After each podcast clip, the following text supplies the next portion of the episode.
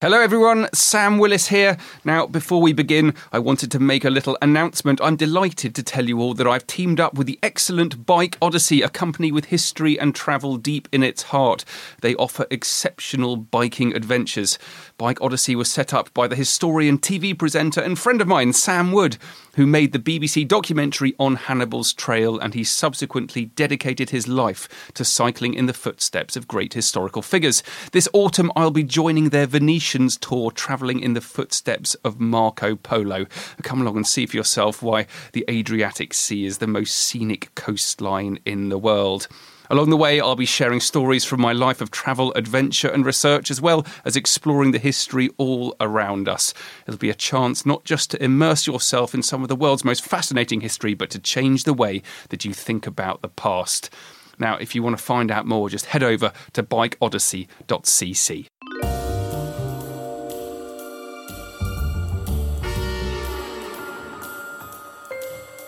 Ladies and gentlemen, welcome to Histories of the Unexpected, the show where we demonstrate that simply everything has its own history, like rain, prams, or wading.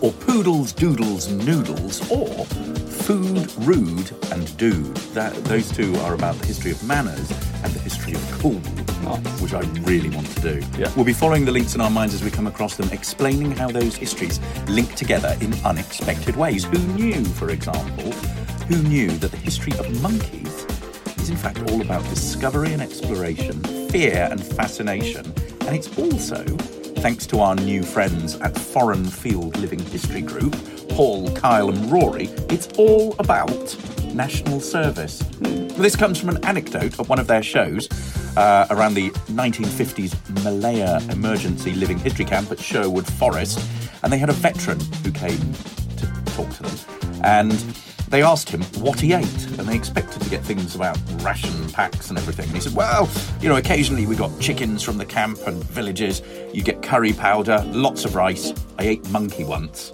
It was all right, but I won't eat it again. I ate monkey once. Yes. That's that's good. Thanks, guys, for that. The man sitting opposite me, let's just say that if, if history was burned, James would find its ashes and he'd put it in a little urn on a shelf and worship it. It is Professor Extraordinaire of Early Modern British History at Plymouth University. It's James Daybell. Hello, James. Hello, Sam. And the man sitting opposite me is the Ian Botham of history. Wild, woolly, and talented, and can cart a ball all over the park all day long. It's the famous historical adventurer, Dr. Sam Willis. Hello, Sam. Hello, hello.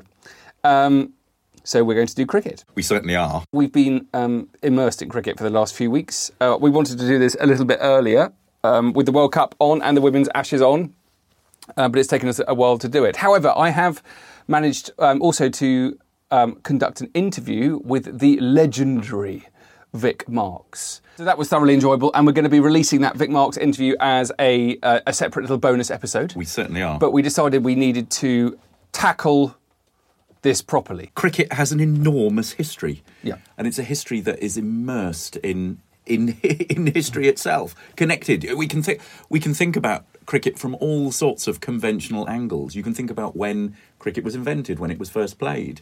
Um, it's thought to date to the 16th century, and there is a record in 1597.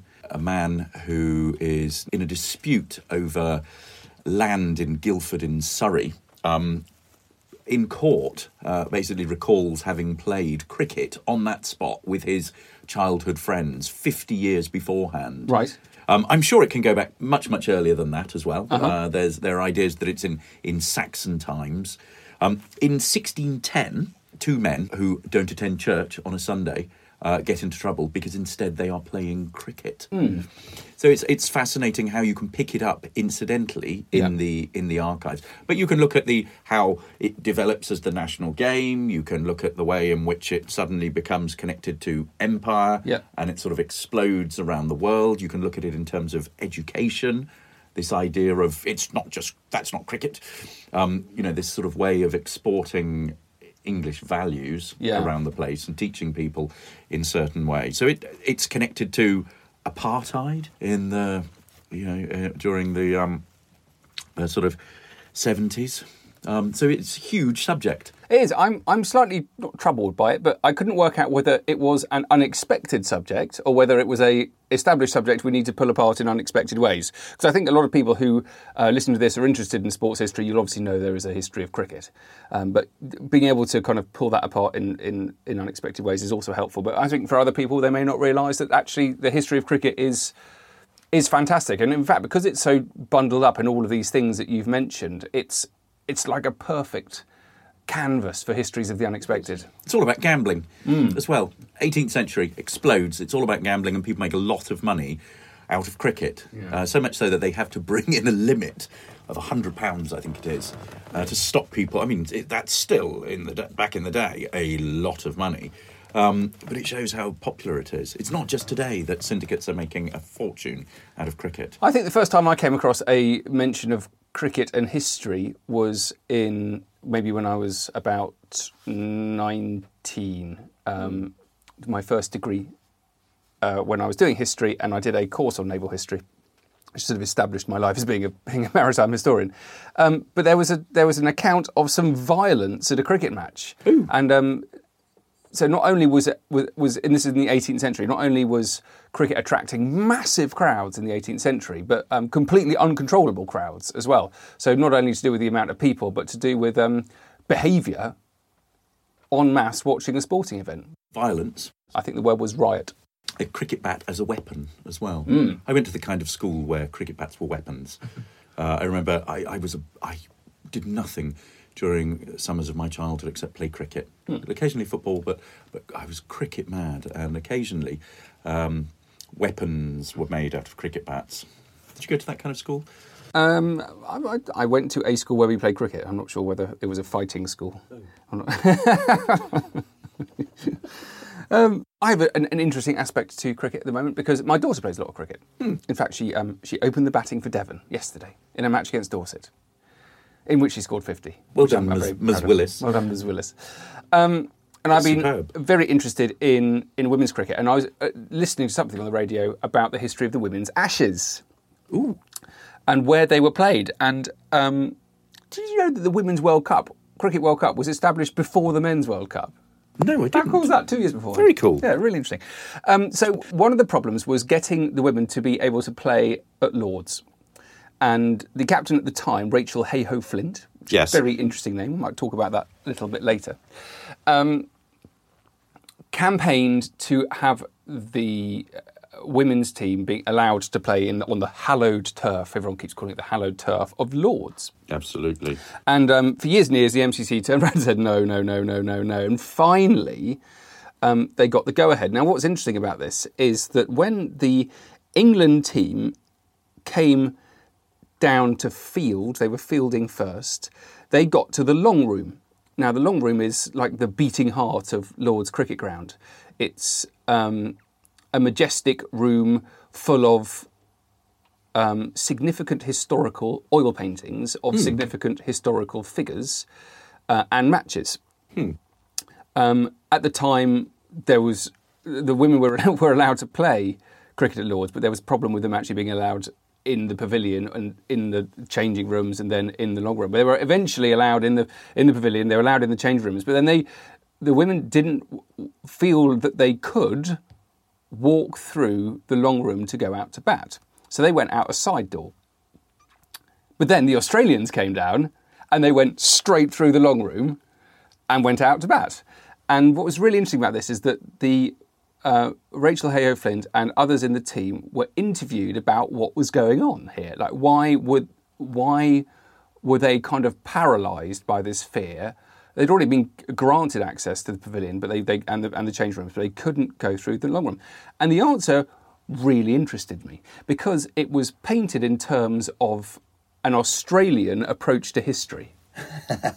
okay, so it, you know where I'm going with this, but basically, in terms of um, I, I, I possibly do. they have they had um, little interest in history, no respect for history, no respect for tradition. The assumption being they don't have any history because they were established. Australia was established in the 18th century by the English, and. Um, it was fascinating the way they were talking about this. It made me think: Is that actually a thing? Do different countries and nationalities have different approaches to history? So, in this case, it's It's not the question isn't whether they actually have a different approach to history. It's the fact that the English people thought that the Australians had a different approach to history. So there are two aspects of it. One is do different nationalities have different approaches to history, and two is there other examples of different nationalities thinking that other countries have different approaches to history.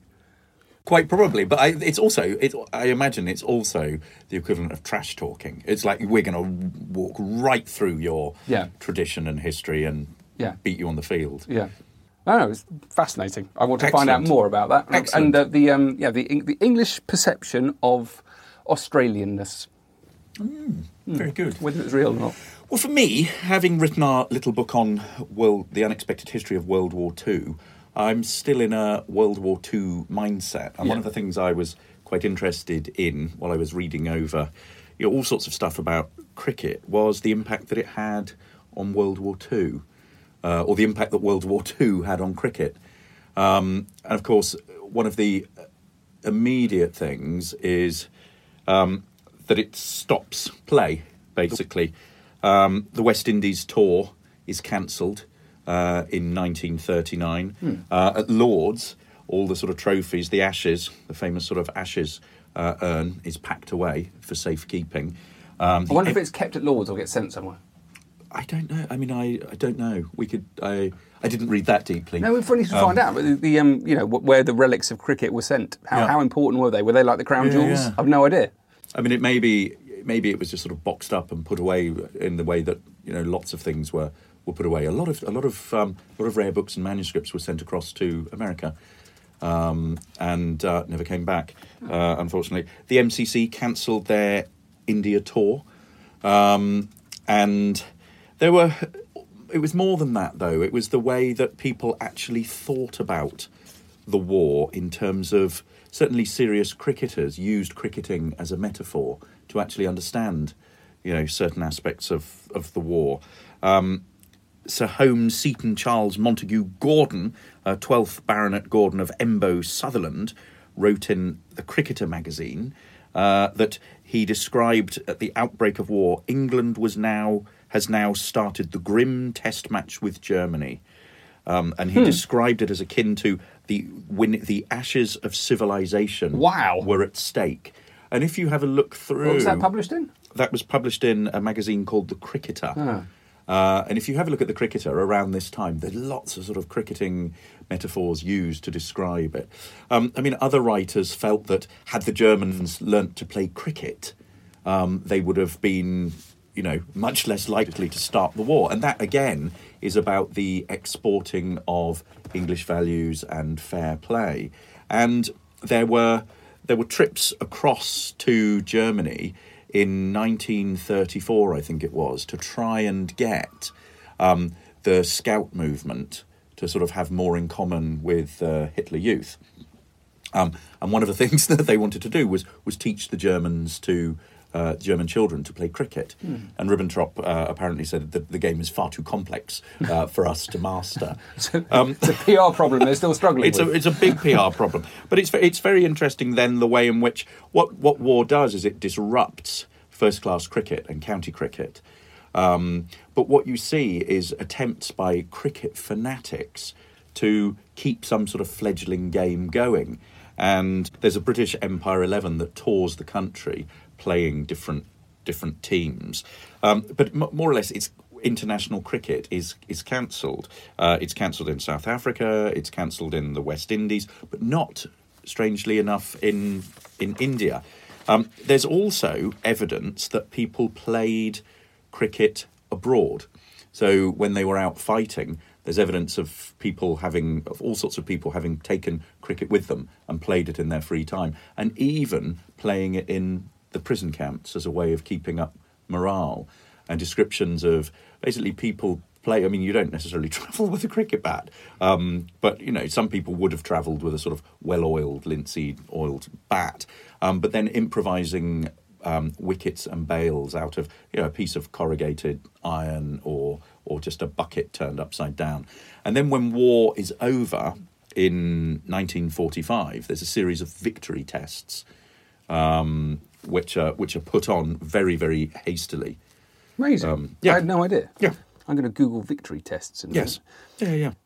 Anyway, it's so so it's a fascinating history about World War Two and cricket. So let's just stop and think about how we know about all of this as good historians. Yes. See, cricket is unusually good at producing paperwork. Oh yes, Um, yes, yes, yes. And I was thinking about this the other day when um, I was watching my son play cricket, and I realised that there is probably an archive at my old school where they've got the um, scorebooks from uh, 89, 90, Yep. something like that. Yep. When I, of course, was And you- captain of cricket Yeah. in my unbeaten Oh, team. Um, no, but it'd be nice to go and see um, Yes. go, go and see that. I mean, I think the archives of cricket would be would be extraordinary um, because you know from 1880 you have the Cricket Reporting Agency. Yeah. So you have an agency that is basically set up to report you know all sorts of scores and test matches and, and everything. You've got Wis- Wisdom almanacs as well. Uh, that date back to the 19th century and continue today. You know, they're over 150 years old, and they're, I mean, they're wonderful. Do you have any? I don't. Oh, I, I used to collect them uh, when I was uh, when I was younger uh, for a couple of years yeah, yeah, I don't need to stop reading. because they're them. because they're like fifteen hundred pages long. Yeah. Um, I'm going to talk about wisdom um, in a little bit. Wisdom. Um, wisdom. Yeah, yeah, yeah, yeah. D E N. Yeah. Yeah, yeah, yeah.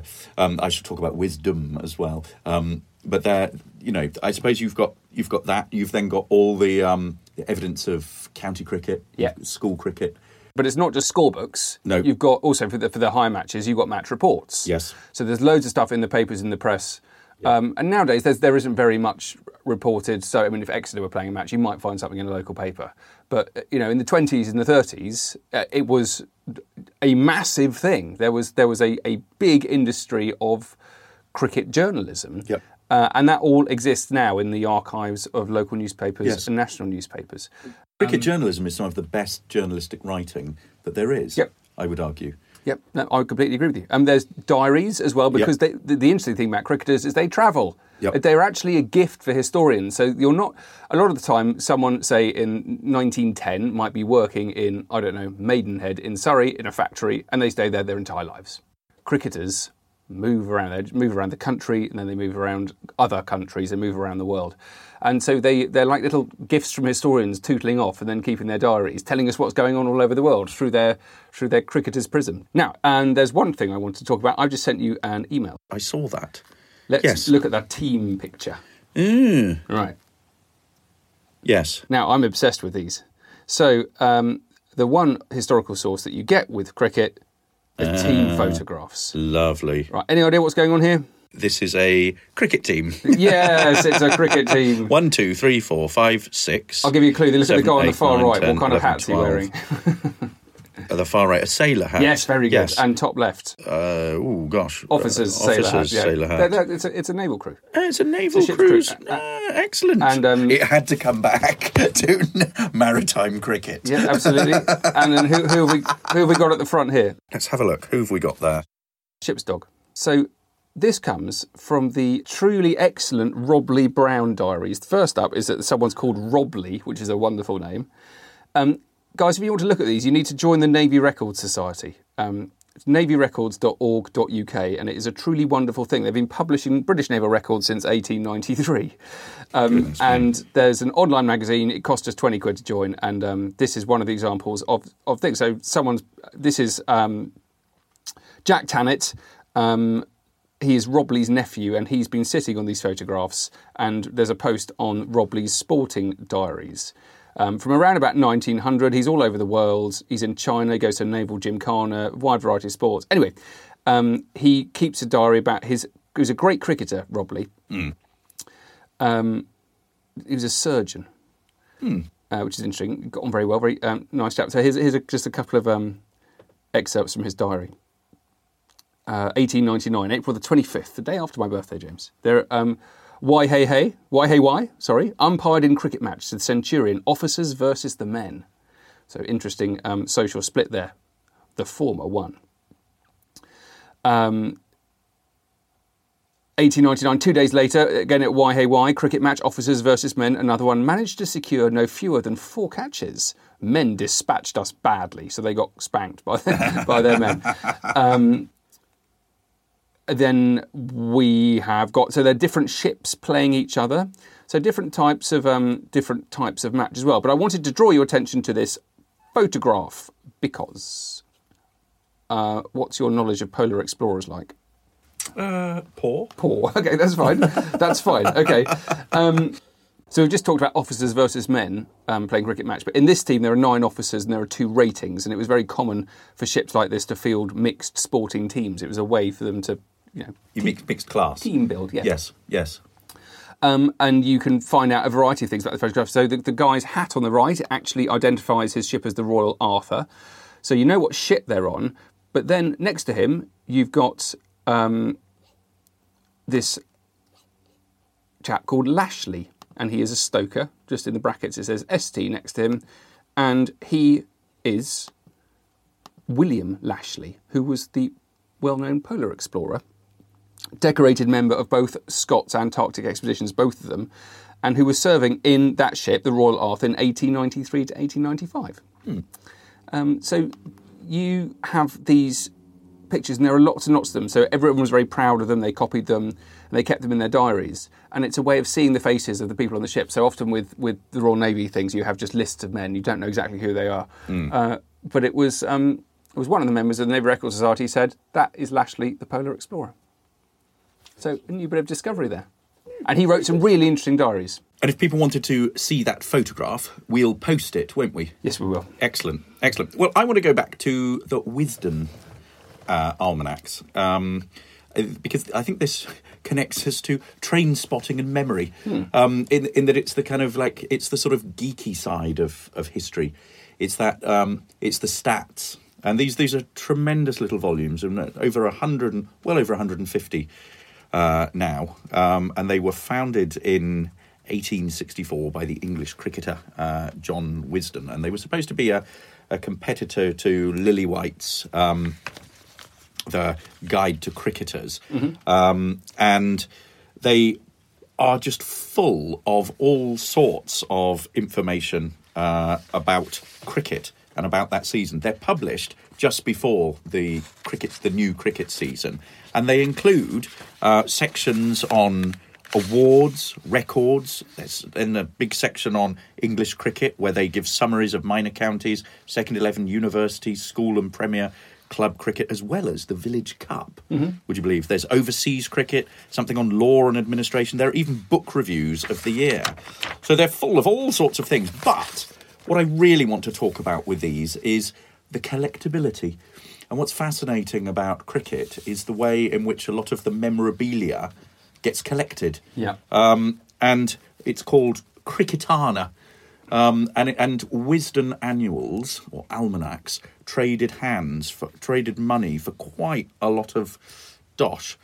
Um, so, for example, if you're looking for one of the first published annuals, uh, 1864, they can swap hands for as much as five thousand pounds.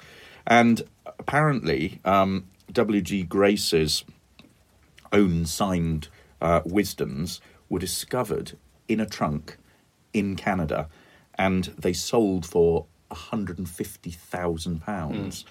Um, but it's not just it's not just wisdoms; it's all sorts of things that are that are traded for a lot of money.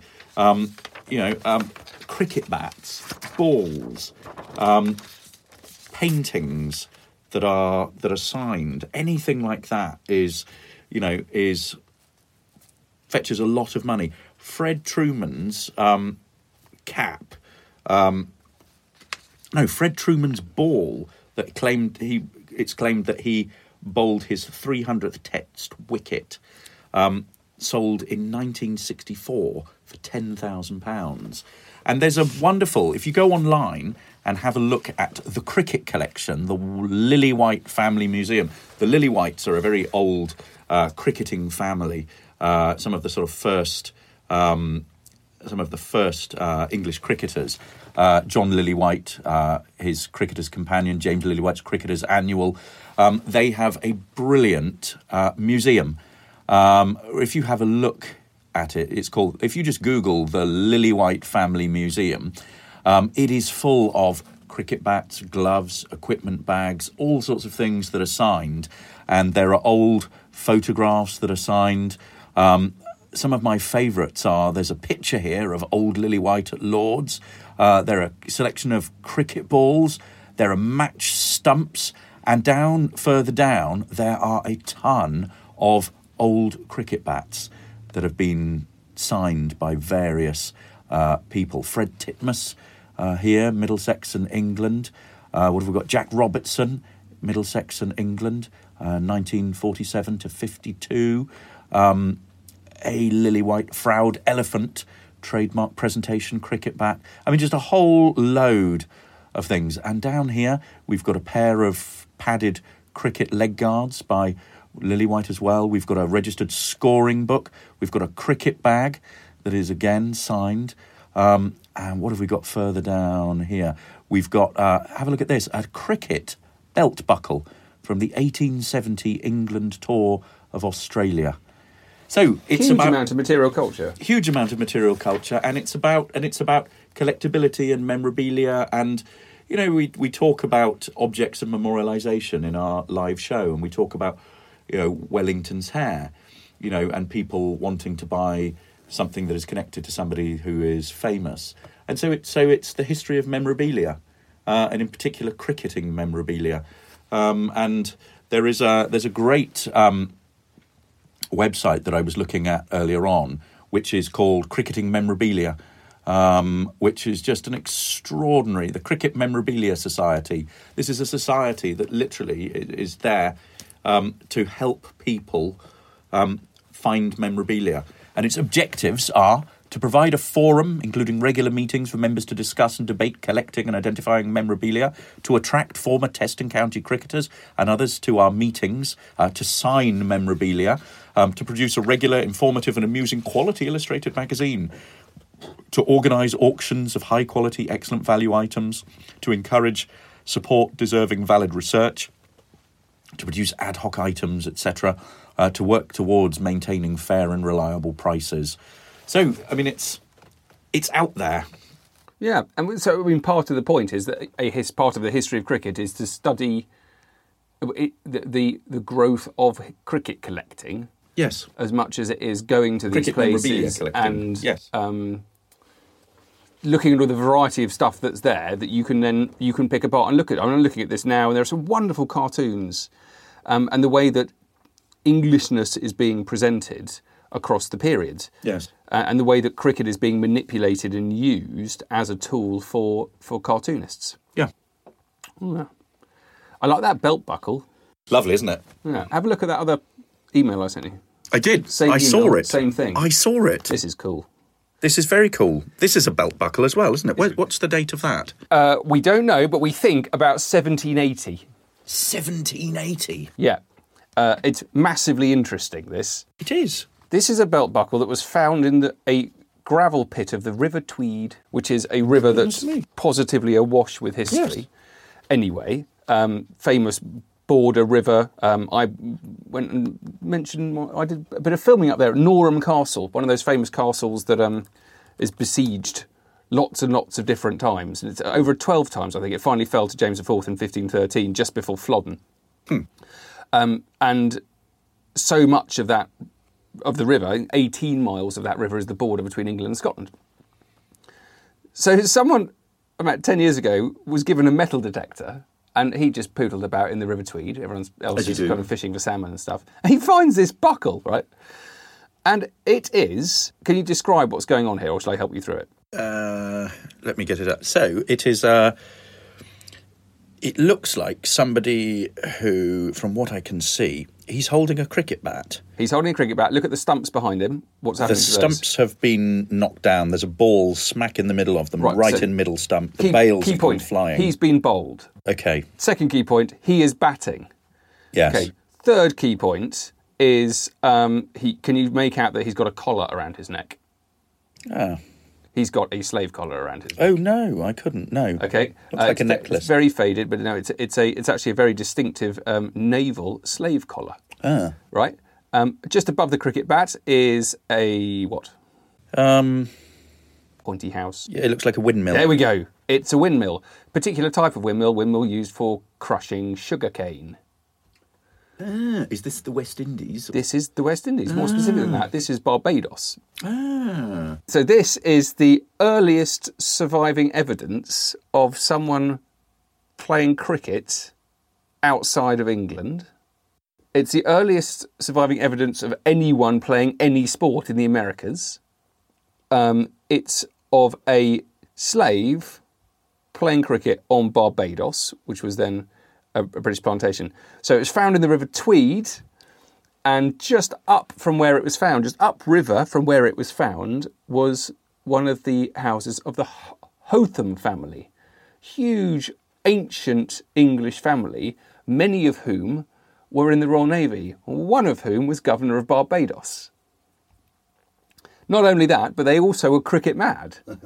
Um, and so the governor of Barbados, it must have been his kind of great, great, great, great grandson or something, went on to have a first class career in cricket. He was an admiral in the Navy, but he was also a, a first class cricketer. So the assumption is that this has somehow fallen off a member of the Hotham family, possibly even William Hotham, um, who was governor of Barbados in the 1780s during the American Revolution. He took part in the Battle of St. Lucia. nice. Anyway, what's super interesting about this, uh, not only is this about discovery and it's finding things in rivers, which I love. I think I'd, I'd like to do. Yeah. I'd like to do a TV series on Swords in finding rivers. things in rivers. Right. So when they started playing cricket in the West Indies, the plantation owners and the sons of the plantation owners and the white workers would bat. It's important having batting. If you've ever played with kids on the beach, you'll know that actually, if you've got a good batsman, it's the worst possible thing to be the fielder because you just run around collecting the ball.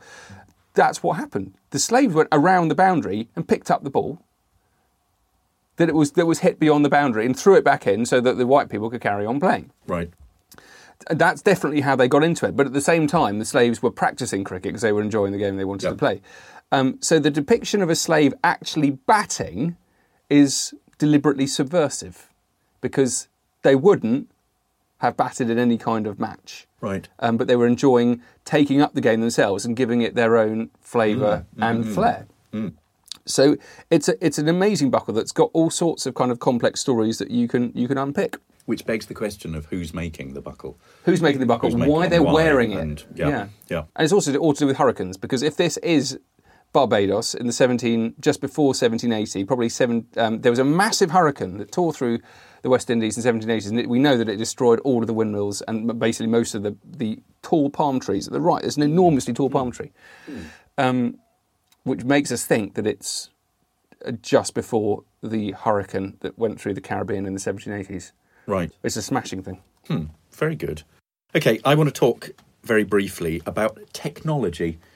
And we're so used nowadays to the third umpire in technology. Um, yeah, and all sorts of um, you know, wizard camera tricks. So, you know, cameras in the stumps so that you can actually see from a batsman's eye view the ball Yeah. coming in. But technology used to help um, make the game more enjoyable to, to watch and also um, easier to umpire and and um, and kind of and judge. But what I'm interested in is some of the earlier technologies. Um, I remember the first time I I noticed my um, my games teacher um, when I was playing for the school. Um, he would wear this sort of umpire's coat, and in his pockets would have a series of stones, number of stones, six stones, and then would pass one across to the other. And I thought, what on earth is this about? And then I realised that it's because there are six balls in every over. And he was Simple just- counting He was literally, he was literally, he was literally counting. But then this also got me to thinking about um, Pockets. Listen to our thing on pockets. about- That's a cracker. About, about pockets, but then also about hand signals and umpires' hand signals. Okay. Um, so there's a whole there's a whole history of umpires' hand signals. Um, what's this? That's six. That's a six. Okay. What's this? Bye. Yeah, very good. What's this? One short. Uh, short run. Yeah. Uh, what's this? I've no idea. New ball. Oh, you're holding Uh, the ball. Okay. What's okay. this? Um, uh, uh, stop play. No ball. What's Oh, this? sorry, no ball. Okay. Uh, four. Four. What's this? Uh, dead ball. Oh, very good. Oh, you've got it there in front of you. No, I haven't you? Okay. I'm doing, I'm What's actually, this? Uh, vampire corpse. Dead body. Vampire Corpse. Revoke last signal. Okay. What's this? Uh, one. Uh, Oh, how's that? Out, out. Oh, out. Sorry. Yes, oh, sorry. out. Yeah. Okay. Wide. Wide. And the last one is Leg bye. leg bye. So there's a very interesting history Oh, of. fascinating. And do you know why I'm interested in that? Um, because um, who's that eccentric racing commentator? Uh, John McCririck. John McCririck, oh, who sadly passed away. He's just sadly week. passed away. Yes. But he became famous for w- when he was talking about his. When he was doing the commentary about the horses that were coming on, he would do his hand signals as he was saying that the, odd- the odds are nine to four, the odds are three to two, whatever it was, and those are called tic tac Yes. hand signals. Yes. Um, and I, I just was idly looking at it. They're amazing. They're so complicated. Um, so I think we should do something on hand signals. we should. Uh, I've got a manual of seamanship from the uh, early 19th century behind you, and that's full of hand signals as well. Oh, we should also do gesture. Yeah, he's swearing at me now. Thanks, James. That's a great one. Brilliant. That's really, really, really inspired me. So we can say that the history of cricket is actually all about collecting. It's Yes. about inequality. It's about perceptions of national history. It's about polar explorers, Slavery. slavery, hand signals, It's about geekiness. It's about technology. yeah, um, and uh, hurricane. Yep. And um, with wisdom. Wisdom and wis- wisdom in wisdom. Yes. Yeah, it and, is. and historical sources are everywhere. It's brilliant. Yeah, Well photographs. Well, everyone, thank you very much for listening. Um, do please follow us on social media. You can find us on Twitter at Unexpected Pod. I'm um, at Dr. Sam Willis. And I'm at James Daybell. And um, we are, James and I are trying to do something fairly significant here. We're trying to change the way that everyone thinks about the past by demonstrating that all of these strange things have histories, they all link together, and we really need your help for equipment, for the cost of editing to keep this podcast going. So please find us at patreon.com forward slash unexpected, or you can follow us on histories of the unexpected.com and find us on the support page. We would really appreciate anything you can help us with. Thank you very much. Hope you enjoyed this. Bye! Bye.